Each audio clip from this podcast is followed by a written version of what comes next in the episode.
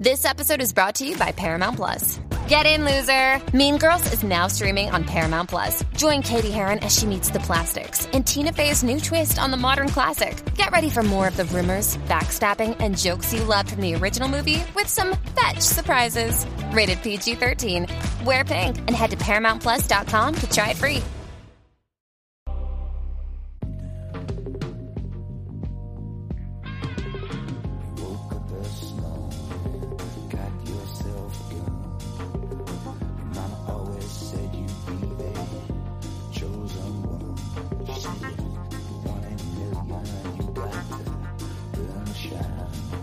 Bienvenidos a Razones para Ver, el programa de Fuera de Series, donde comentamos por qué tenéis que ver una serie, analizando sus primeros episodios y siempre sin spoilers.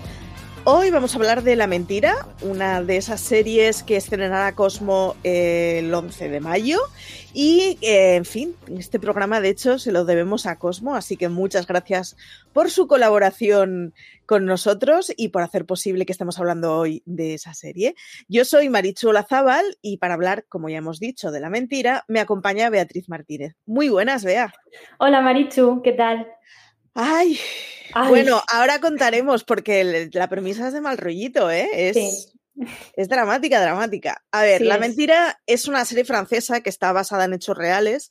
De hecho, yo lo primero que hice cuando acabé de ver el episodio fue chafardear en Google el caso real, porque mm. esto es así que se estrena el 11 de mayo a las 10 y media. Son solo cuatro episodios, pero de hecho tiene un poquito de trampa porque desde hace nada, un par de días, en Orange y en Movistar tenemos Cosmón, en donde la serie está completa. Así que de hecho ya los más angustiosos la podemos ver completa y ahora le decía a Bea que yo ya tengo plan para esta noche. Es una miniserie solamente de cuatro episodios, así que te la ventilas en, un fin de semana tonto, que está producida por France 2, o por France 2, mm, de, perdonen por mi francés, y que está protagonizada por Daniel Otiel. Eh, de nuevo, perdonad mi francés de Duolingo. Eh, si os parece, escuchamos un momento del tráiler y seguimos comentando sin spoilers un dramón de los que encoger el estómago. Me ha contado cosas horribles. No pudo hacerle eso. Mi padre es alcalde y va a ser senador. Hay que denunciarlo. Miente, se lo juro, miente. Violación y agresión sexual grave a un menor. Hay pruebas, han encontrado indicios. ¿Es malo querer demasiado a un niño? Me asusta lo que diga. La mentira. Estrenó el martes 11 de mayo en Cosmo. Vamos a ver. Ay. Ay, Dios mío, vamos a coger aire. mentira. Os leo tal cual el inicio de la sinopsis que nos pasaron desde Cosmo eh, en nota de prensa para no contar más cosas de las que ya se comentan en la propia premisa. La mentira es una miniserie de cuatro episodios producida por France 2, protagonizada por Daniel Otiel, como hemos dicho, eh, que es uno de los rostros más laureados del cine francés. El caso es que la serie está basada en hechos reales y habla de la vida de un hombre destrozado por su propia familia y los, los secretos que le hicieron caer desde lo más alto y perpetúan una verdad incómoda que tardó años en salir a la luz. El protagonista de la historia es Claude Arbona, aunque en la vida real se llamaba Cristian Giacomo, un hombre que ha triunfado en toda su vida y en su matrimonio. Es como, tiene la vida perfecta, es alcalde, eh, tiene un buen estatus económico, tiene una familia de estas como, pues bonita, tiene dos hijos, dos nietos, disfruta mucho de su... Diga. Y una casa que, bueno. Bueno, sí, la casa es del O sea, yo además eh, soy, soy una fanática de las piscinas. Entonces, a mí la casa me da un poquito igual, pero la piscina, o sea, me la pido. El caso es que, este señor, una de sus personas favoritas, obviamente, es su nieto, eh, llamado Lucas, que tiene nueve años. Eh, la vida de Lucas, sin embargo, perdonad, la vida de Lucas es todo lo contrario, es un chaval de nueve años cuyos padres se están separando, que lo está llevando muy mal, que tiene una relación un poco conflictiva con su padre y que, bueno, que en general, pues es un chaval de nueve años que no acaba de entender qué es lo que está pasando en su casa y su reacción para pedir atención es decir una mentira. De hecho, ese es el título de la serie. El tema es que la mentira es tan grave como que decir que su abuelo abusó de él.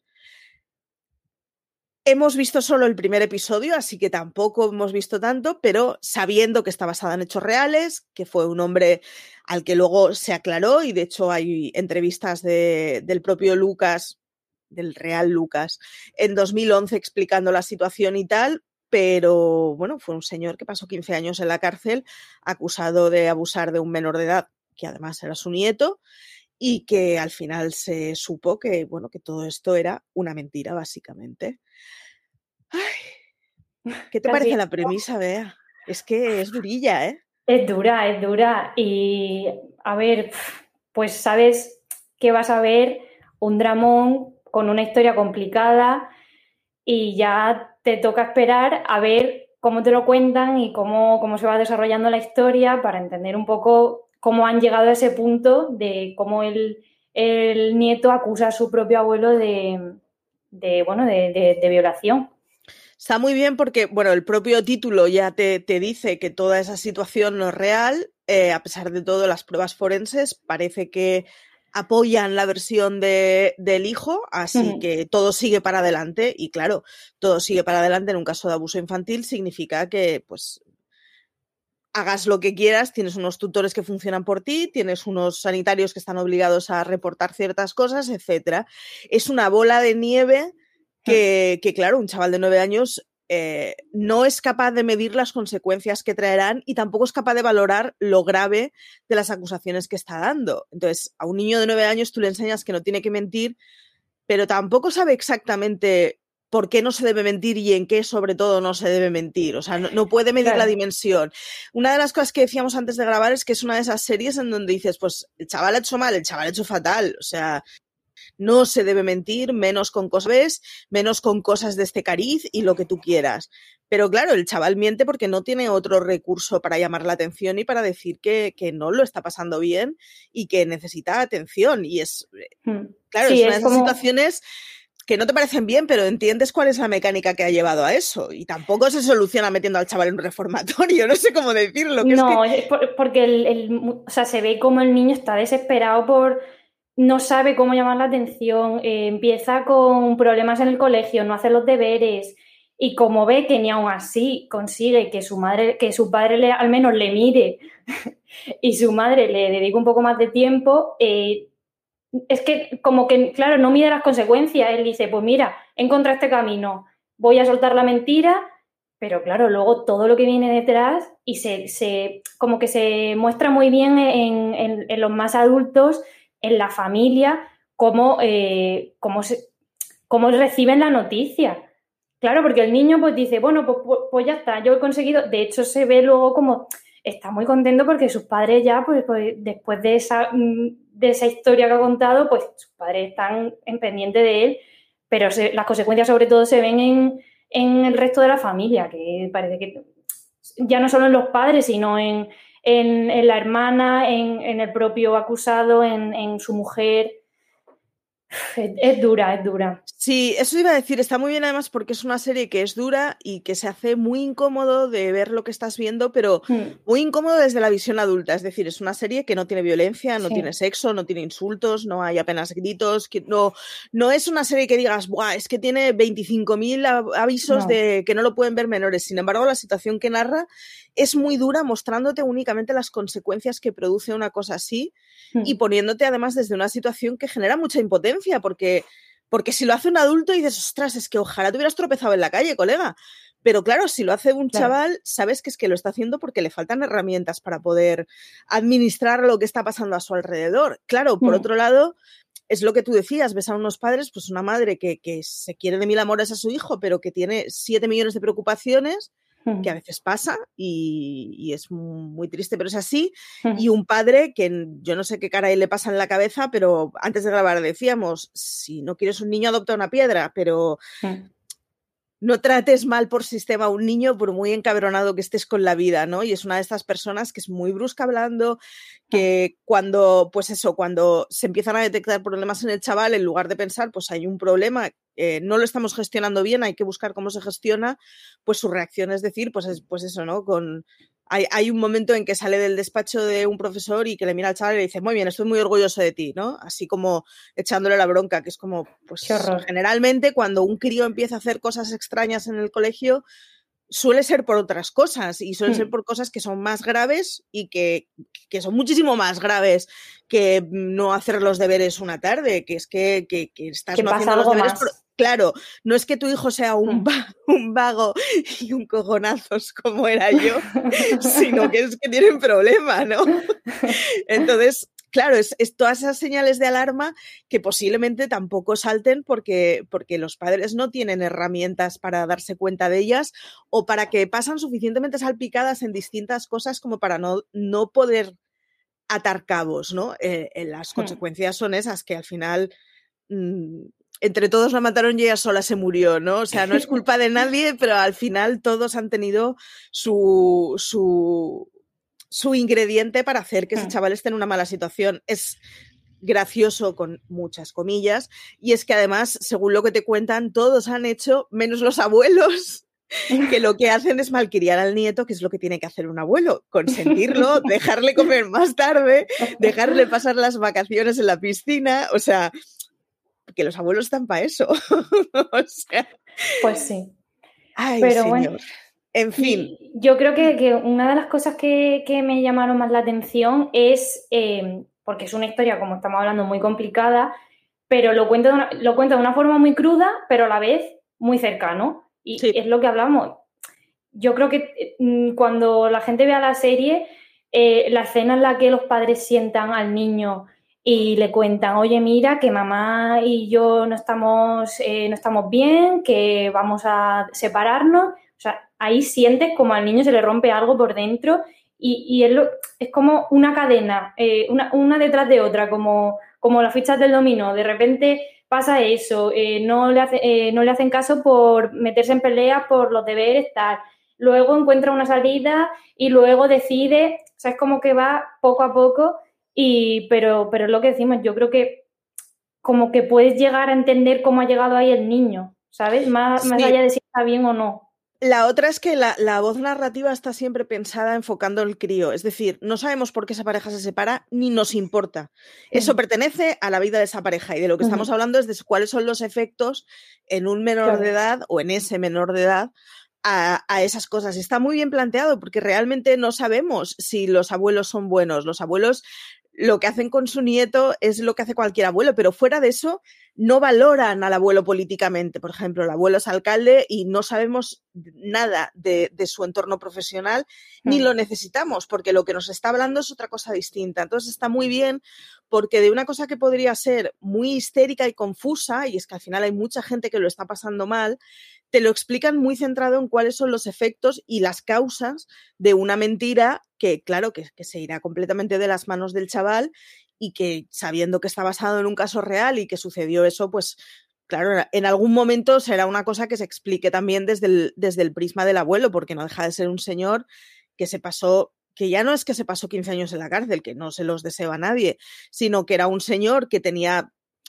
no es lo mismo que yo me vaya a la cárcel 15 años, que yo lo sentiré mucho, mi familia lo sentirá mucho, pero tendrá repercusión cero en el mundo, a que lo haga un alcalde que en su entorno inmediato, pues claro, o sea, absolutamente todo el mundo sabe quién es ese señor, sabe por qué está en la cárcel y puede saber cuándo salga de la cárcel, ¿no? Que es, es un efecto, pero, pero claro, pero eso no es algo controlado por el chaval ni es intencionado. Entonces, está, está muy bien cómo explican el cómo es un caso concreto de una persona específica y nos vamos a centrar en cuáles son los efectos de esa persona. Y es una cosa que se agradece mucho, porque es lo que hace que sea una historia dramática, es una historia durilla, la premisa es muy dura, pero, pero no es una historia para nada histérica. No. De, de hecho, o sea, incluso la reacción de los padres cuando les plantean algo así, la vemos, pero, pero no es esa cosa de, y vamos a poner una imagen súper o sea, podrían haber hecho una escena en la que todos lloráramos. No va de eso, va de narrar una serie de situaciones. Y está muy bien en ese sentido porque es capaz de, con sentimientos y tal, pero mostrarnos relativamente fríamente una situación así, lo que te hace poder pensar cuáles son las consecuencias de, las mentiras y, cuáles son las consecuencias de, bueno, de, tener un chaval al que no se le presta atención que yo insisto, posiblemente no se le presta atención porque sus padres tampoco tenían herramientas, ¿eh? Ojo. Hmm. Pues sí, y lo ha explicado muy bien, yo creo que ha hecho un buen resumen de, es que de, lo que es la historia. Es muy durilla y además es muy impotente porque, claro, yo estoy en, la generación en que mis amigos empiezan a tener todos chavales y, y además eh, casi todos son padres responsables que se preguntan muchas veces, el hostia, esto no viene con manual de instrucciones que tendría que hacer, ¿no?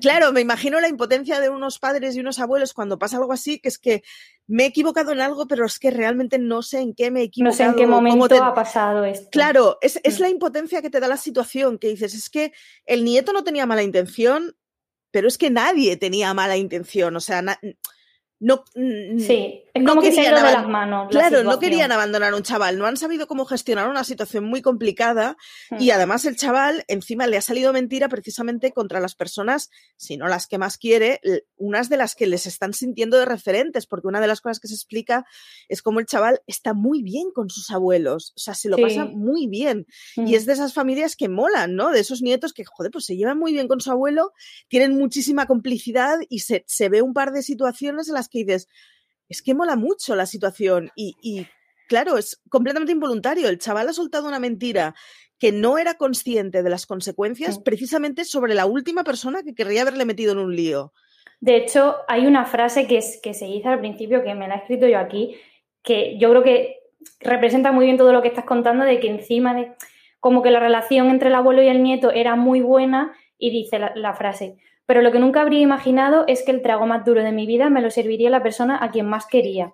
Tal cual. Es que claro, ya no es solo la historia fuerte, sino que encima tengas una relación tan buena con tu nieto y que de repente, sin saber por qué, porque o sea, es que le llega de repente la noticia, te encuentras con que te ha denunciado por violación. Entonces, claro, es que es, que, es, que es un shock la, la, la noticia.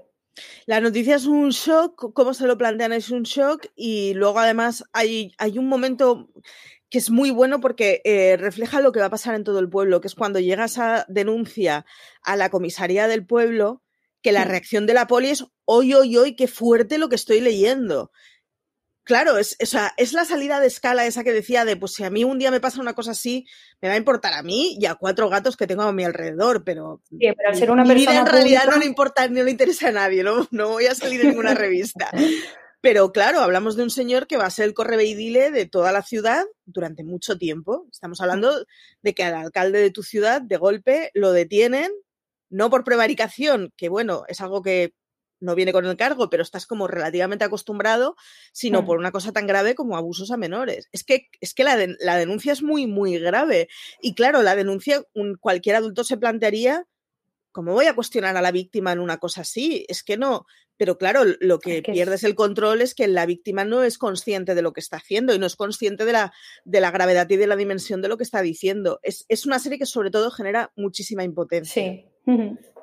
La otra es que es una serie que solo tiene cuatro episodios. El primero me lo he comido. O sea, yo me lo he visto hoy cuando grabamos a primera hora de la mañana y me lo he comido. O sea, y además lo he ido viendo con el botón derecho abriendo pestañitas de Google de yo necesito ir sabiendo qué es lo que pasa. O sea, Google Translate para el francés va muy bien, que lo sepáis. porque, porque claro, o sea, realmente ante una historia que podría ser de película bronesca de sobremesa, se hace una historia que es muy distinto a todo eso. No es nada histérica, eh, agota no, no porque, oh Dios mío, me están contando mucho drama, sino porque realmente la situación que te están planteando es muy jodida. Es muy, dura, sí. Claro, y cuando además te dicen el, hostia, es que esto es una historia de verdad con nombres y apellidos, es como, bueno, pues relativizaré las escenas que estoy viendo porque es una está ficcionado, con lo cual no sé si realmente esa comida en la que hicieron esa broma sucedió, pero sí sé que la acusación y la, condena sucedió. Exacto. Hmm. Entonces, es una historia que es suficientemente conocida como para que sea contrastable cuánto de ello tiene de real en lo que pasó en la situación. Y claro, ya, te digo, o sea, echadle un ojo y buscad porque en, en cuanto a las cuatro cosas, aparece una entrevista del chaval en 2011, 15 años después, cuando ya es un adulto prácticamente o ya es una persona mucho más mayor que controla lo que está haciendo, tener que explicar al mundo que es que yo mentí cuando tenía nueve años. Todos hemos mentido con nueve años, todos. Claro, claro pero es que una, una, bueno, una mentira tan fuerte. Efectivamente, efectivamente. Eso lo llevas cargando. Es durísimo ver desde la perspectiva de un veinteañero que entiende cuáles son los efectos de su mentira, hmm. eh, cómo te explica mentí, o sea, todos con nueve años hemos contado bolas, pero una cosa es contar mi padre es Superman y otra cosa es contar, pues mi abuelo me ha tocado, porque cuando dices mi padre es Superman, todo el mundo sabe que mientes, les da igual, les parece muy divertido y se olvida el segundo. Y con los segundos, pues evidentemente, y está bien que se enciendan unos engranajes en donde lo que hacen es proteger al chaval y, y proteger la situación en la que está viviendo. Uy, una historia muy complicada, muy complicada. Sí, pero yo creo que merece la pena conocer la historia, sobre todo lo que tú dices, ya no solo... Nosotros hemos visto el primer capítulo, eh, no sé si cuando acabe la serie harán un buen repaso o... Pero también eh, yo creo que se puede buscar información complementaria, o, sea, información adicional como, como tú comentas para saber más de la historia real, porque es que es muy interesante que 15 años después el muchacho eh, se haya dado cuenta de lo que ha hecho y, diga, lo hice mal, pero es que era un niño de nueve años que no sabía lo que hacía realmente. La otra cosa es que, están muy bien los actores, que están muy contenidos, que, es, que están en unas escenas, incluso el chaval. Yo, yo, bueno, ya sabéis que tiendo a tener cierta manía a los actores chavales y, y esta es una serie en donde el chaval tiene mucha intervención y mucho peso y, lo hace muy bien. muy bien. O sea, lo hace de una mm. forma muy contenida, muy poco. O sea, lo hace muy bien, de verdad. No, no resulta ser un chaval pesado o un chaval que te lastre. Yo, yo, creo que transmite muy bien lo que quieren que transmita con, la historia. O sea, sí. Es eso como que no, que, te lo crees cuando lo, cuando lo ves, te crees su angustia, te crees eh, incluso la historia. Si no hubiéramos sabido lo de antes, la forma en la que cuenta la historia podría ser totalmente verdad, ¿sabes? si nosotros no contáramos con la parte de antes de ha pasado esto y es una mentira. Si, el título no fuera el que es, podríamos, porque claro, eh, lo primero que hacen los padres cuando sale una cosa así es eh, llevarle a señores que han estudiado para eso a que lo miren. Y resulta que hay una psicóloga que dice que, la historia es verosímil y hay un médico que dice que la historia es verosímil. Hmm. Es decir, a nosotros lo que nos están diciendo es que todo eso es así. O sea, el, sesgo automático es creer a la víctima y está muy bien, ¿eh? ese sesgo, ojo, hay que hacerlo. Eh, que para eso ya están los forenses para, para, dar su visión profesional, los demás estamos simplemente para apoyar. Eh, pero claro, si, si, el título no fuera el que es, estarías todo el rato cuestionando de decir, hostia, pero todo lo que me están diciendo no encaja, o sea, no encaja con que esa mm. persona sea así, mm. pero, pero al final es la caricatura del siempre saludaba, ¿no? Cuando, decide, cuando descubren que tu asesino guardaba en el congelador cadáveres de 25 personas distintas, ¿no? Siempre el comentario siempre saludaba. Claro, nadie tiene cara de, de hacer cosas chungas por la vida o muy poca gente tiene esa cara y no tiene por qué corresponder a la realidad aunque tenga esa cara. Entonces, es, una situación que es, realmente incómodo porque tú sabes que eso es mentira porque te lo han spoileado en el título. Claro. Entonces es una de esas situaciones de no, que yo ya sé la solución, que esto no es así. Pero todo lo que estás viendo te dice lo contrario. insisto en que una de las grandes ventajas son cuatro episodios. Eh, hemos visto el 25% de la serie, que es un porcentaje muy alto, en una cosa de 40 minutos que se ve sola con lo cual eh, no va a llegar, estoy pensando en el True Crime de Westfile, creo que se llama el político, el francés, el True Crime que salió hace un par de meses, que uno de los grandes defectos eran que eran 8 o 10 episodios, ¿no? Entonces uno de los grandes defectos es una historia contada en media docena de episodios, te la cuentas rápido, en este caso serán cuatro, hmm. pero claro, si estiras mucho, hay muy pocas historias que den para algo tan largo. Claro. Sabemos que la duración de todo esto es suficientemente larga y que hay una respuesta reciente, como quien dice, como para poder saber que la serie tendrá contenido con el que llenar los cuatro episodios. Y ya digo, es que, o sea, mi plan para este fin de semana es esta noche o en una tarde tonta eh, ventilarme la serie entera. porque el primero... yo creo que se va a ver muy rápida porque es que al ser cuatro, es que cuando te quieras dar cuenta te la has acabado. Entonces yo creo que es una de, como de los alicientes para verla, porque aparte de que la historia está, está muy bien contada, no te va a suponer una gran cantidad de tiempo de tu vida. O sea, en, nada vas a tener, vas a, saberlo todo. Y que además, eh, cuanta más series ves, digamos, más te pasa que entiendes esas historias en donde de golpe dedican cinco escenas a decir que verde era mi valle y están muy bien cuando son muy profundas y ya juegas a eso, pero molesta mucho cuando metes relleno. Entonces, eh, yo cada vez más en historias basadas en hechos reales o que se ciñen bastante,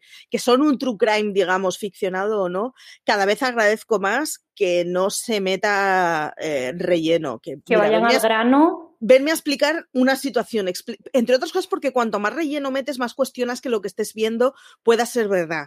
O sea, si vemos siete millones de escenas cotidianas de la familia, es evidente que esas escenas no sucedieron. Entonces se desfigura mucho cuánto de lo que nos están contando es cierto y cuánto no. Mm. En una serie que va al grano, eh, se tiene que ceñir a las cosas que están suficientemente contrastadas como para poder saber que eso existe.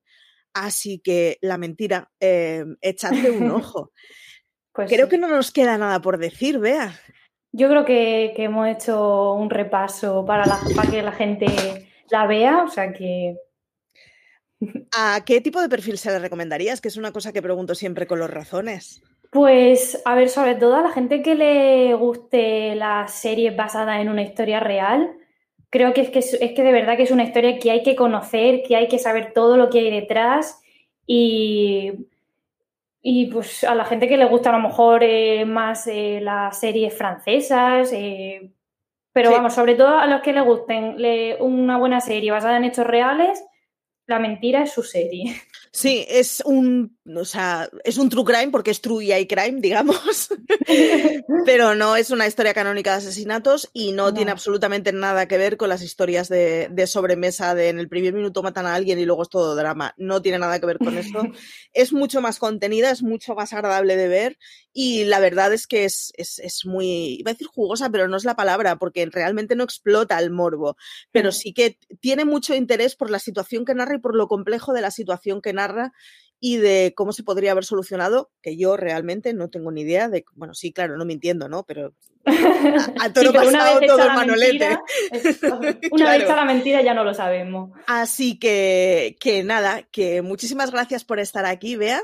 Muchas gracias a ti, me encanta comentar contigo nada, que podéis ver la mentira en nada en Cosmo, que la tenéis el día 11 a las diez y media. Estoy mirando en el calendario qué día es el día 11 porque no sé en qué día vivo. El martes próximo a, las diez y media. Pero que de todos modos, ya sabéis, si tenéis Movistar Orange, está el canal Cosmo en donde la podéis ver del tirón que es lo que posiblemente haga yo en cualquier momento de estos. Así que nada, que muchísimas gracias, Bea, por estar aquí. Recordaros que hay crítica en fuera de series que podéis leer, que hay además un, artículo presentando la serie escrito por Bea, así que garantía de calidad. a todos los demás que nos podéis seguir en todas nuestras redes sociales, en todos los más de podcast que tenemos ahora de lunes a viernes, porque Universo Marvel está semanitas de descanso hasta que vuelva Loki. Que nada, que nos podéis seguir en directo en Twitch eh, los miércoles, los sábados cuando hay Universo Marvel y los domingos con el Placeres Culpables, que os podéis suscribir a todos lados, que en nuestro canal de YouTube además tenéis el vídeo ahora, suscribíos y esas cosas que molan. ¿Os imagináis que tuviéramos un botoncito de plata? Sería la leche. que nada, que un gustazo a todos.